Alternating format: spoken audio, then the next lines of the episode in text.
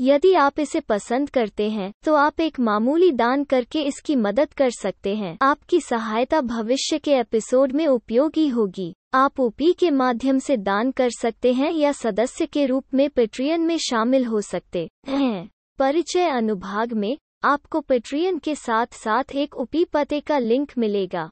If you like it, you can help it out by making a modest donation. Your assistance will be useful in future episodes. You can donate through UPI or join Patreon as a patron. In the About section, you will find a link to Patreon as well as a UPI address.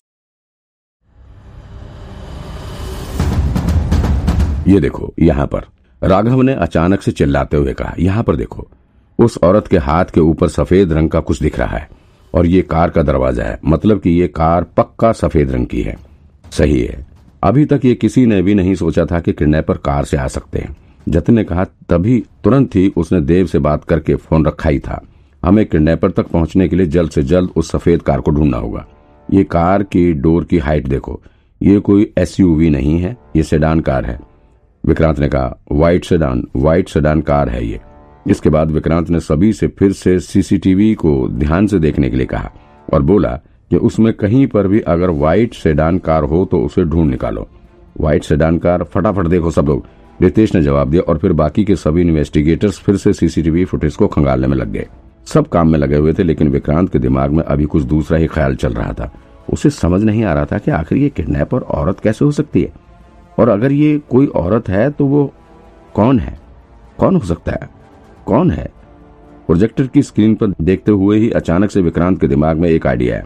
एक minute कहीं ये वो तो नहीं है, विक्रांत को याद आया कि आज जब वो रोहन नेगी के घर गया, रोहन नेगी के घर पर गया हुआ था तो वहाँ पर एक मेड थी जो कि रोहन की माँ मीनाक्षी नेगी की केयर टेकर थी।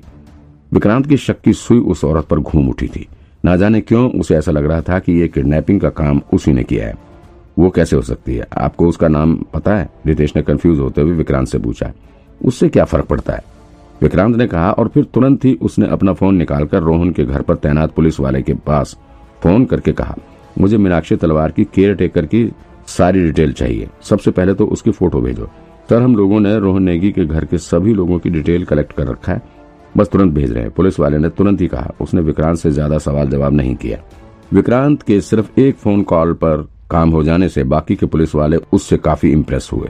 लेकिन इस वक्त विक्रांत के पास शो ऑफ़ करने का वक्त नहीं था। ऐसे में जैसे ही उसके पास पुलिस वाले ने डिटेल इन्फॉर्मेशन भेजा, तुरंत ही उसने बाकी के इन्वेस्टिगेटर्स की तरफ़ देखते हुए कहा, आ जाओ सब लोग, थोड़ा ध्यान से देखो, ये स्कार्फ वाली औरत और इस नर्स में कोई सिमिलैरिटी है क्या?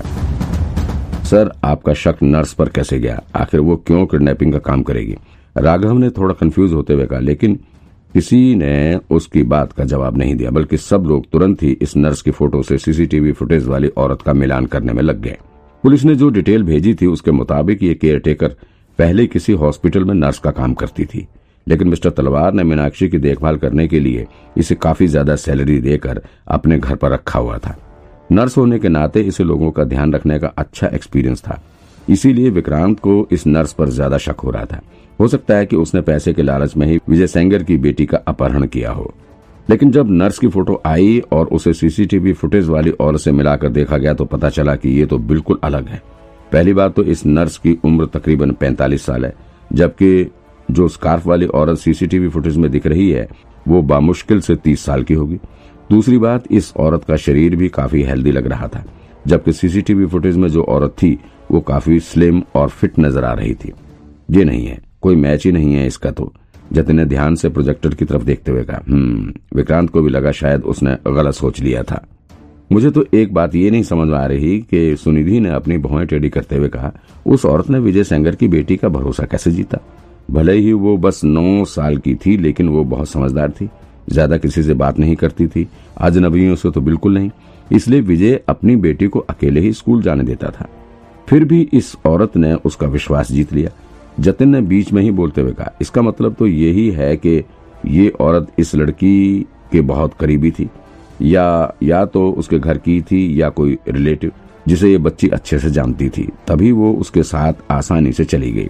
अगर ये बात है तो फिर मैं विजय की फैमिली और उसके रिश्तेदारों की डिटेल निकालता हूँ, राघव ने कहा। मैं पता करता हूँ कि आखिर ये पीले फूल वाला स्कार्फ है किसके पास, और स्कूल का स्टाफ, वहाँ भी चेक करो। विक्रांत ने आगे जोड़ते हुए कहा हाँ देखता हूँ। राघव ने अपना सिर हिलाते हुए कहा और फिर तुरंत ही वो अपने काम में लग गया।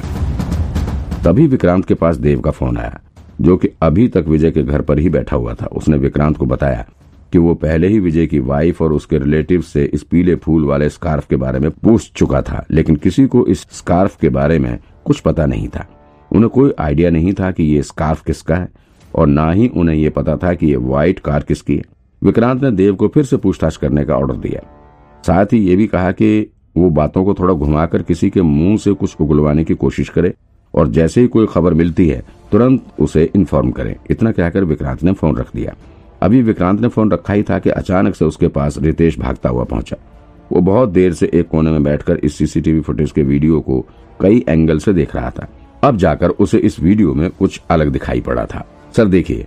मुझे कुछ मिला है। रितेश ने विक्रांत को वीडियो दिखाते हुए कहा, देखिए, ये स्कूल टाइम में जितने पेरेंट्स अपने बच्चों को छोड़ने आए हैं, उनमें से सिर्फ़ दो व्हाइट कलर की कार दिख रही हैं। एक तो ये टोयोटा फॉर्चुनर है, एसयूवी है, इसमें तो कोई मतलब नहीं है। दूसरी ये है, ये व्हाइट सेडान। सेडान, रितेश ने कहा, लेकिन इस गाड़ी पर कोई रजिस्ट्रेशन नंबर नहीं है। तो इसका मतलब ये न्यू गाड़ी है। विक्रांत ने बड़े ध्यान से इस फ़ोटो को देखते हुए कहा, कार पर नंबर प्लेट नहीं है मतलब कि गाड़ी बिल्कुल नहीं है। और दूसरी बात, गाड़ी के शीशे पर काली फ़िल्म लगी हुई है। मतलब बाहर से कोई अंदर नहीं देख सकता है। हाँ जतिन ने कहा, मुझे तो पक्का लग रहा है कि यही कार है, इसी से किडनैपिंग हुई है। तो फिर तुम यहाँ क्या कर रहे हो? जाओ जल्दी पता करो, किसकी गाड़ी है ये? विक्रांत ने कहा, ये निशान कार है। तो यहाँ आसपास निशान के कितने शोरूम हैं? सब में जाओ। वहाँ से अभी हाल फ़िलहाल में जितनी गाड़ियाँ बिकी हैं, उन सभी की डिटेल निकालो। और पता करो कि अभी कितनी ऐसी गाड़ियाँ हैं जिन्हें रजिस्ट्रेशन नंबर नहीं दिया गया या जिन्हें अभी जल्दी ही रजिस्ट्रेशन नंबर दिया जाना है। ओ, विक्रांत ने अचानक से बोलने की वजह से जतिन हड़बड़ा उठा। उसे कुछ समझ नहीं आया। वो कुछ सेकंड तक खड़े होकर सोचता रहा और फिर तुरंत ही अपने काम में लग गया। सर, ये देखे थोड़ा, रितेश ने कहा, ये कार यहाँ पर सुबह तकरीबन सात पैंतीस पर आई थी। उस वक्त स्कूल का गेट नहीं खुला था। तब तक ये कार यहाँ ब्लाइंड स्पॉट में रुकी रही। लेकिन जब गेट खुला तो ये स्कूल का पीक टाइम था, वहाँ काफ़ी भीड़ थी। वहाँ उस वक्त बहुत सारी गाड़ियाँ मौजूद थी। इसे कहते हैं मास्टरमाइंड। सबसे सही मौका था उसके भागने का। सुनिधि ने जवाब दिया, ये फीमेल किडनैपर पहले से ही सब जानती थी और उसने इसी हिसाब से अपनी पूरी प्लानिंग भी की थी। कहीं ऐसा तो नहीं कि इसी औरत ने रोहन नेगी की जेल से भागने में भी मदद की थी? इसके बाद सुनिधि ने जो आखिरी सवाल किया, उससे सभी सोच में पड़ गए, आखिरी औरत है कौन? और ये क्यों किडनैपिंग कर रही है? मुझे मिल गया है। एसके ने अचानक से बोलते हुए कहा, वो अपनी जगह से उठकर विक्रांत के पास पहुँचा और कहने लगा, सर, मुझे एक सीसीटीवी फुटेज में कार के फ्रंट व्यू का वीडियो मिला है। देखिए जल्दी। उसने प्रोजेक्टर पर यह वीडियो चलाते हुए कहा, सब लोग बड़े ध्यान से इस फुटेज को देखने लगे। सबने देखा कि वीडियो में वही व्हाइट निशान से डांड दिखाई दे रही थी और उस कार में बैठी हुई वो स्कार्फ वाली औरत भी दिखाई दे रही थी। क्योंकि इस स्कार्फ पर पीले रंग का फूल बना हुआ था। ऐसे में सभी इन्वेस्टिगेटर्स ने तुरंत ही इसे पहचान लिया था। हालाँकि कार के भीतर बैठी औरत ने काफ़ी बड़े फ्रेम वाला काला चश्मा पहन रखा था। इस वजह से उसका चेहरा साफ़ नहीं दिखाई दे रहा था। वो काफ़ी यंग लग रही थी और उसने काफ़ी फैंसी ड्रेस भी पहनी हुई थी। भले ही ये लोग उस औरत को नहीं पहचान सके थे, लेकिन अब तक ये तो कंफर्म हो गया था कि इसी औरत ने विजय सेंगर की बेटी की किडनैपिंग की है। एसके अभी भी लगातार वीडियो को दिखा रहा था। विक्रांत ने कहा अच्छा थोड़ा ये देखो कि ये कार किस दिशा में जा रही है। ठीक है।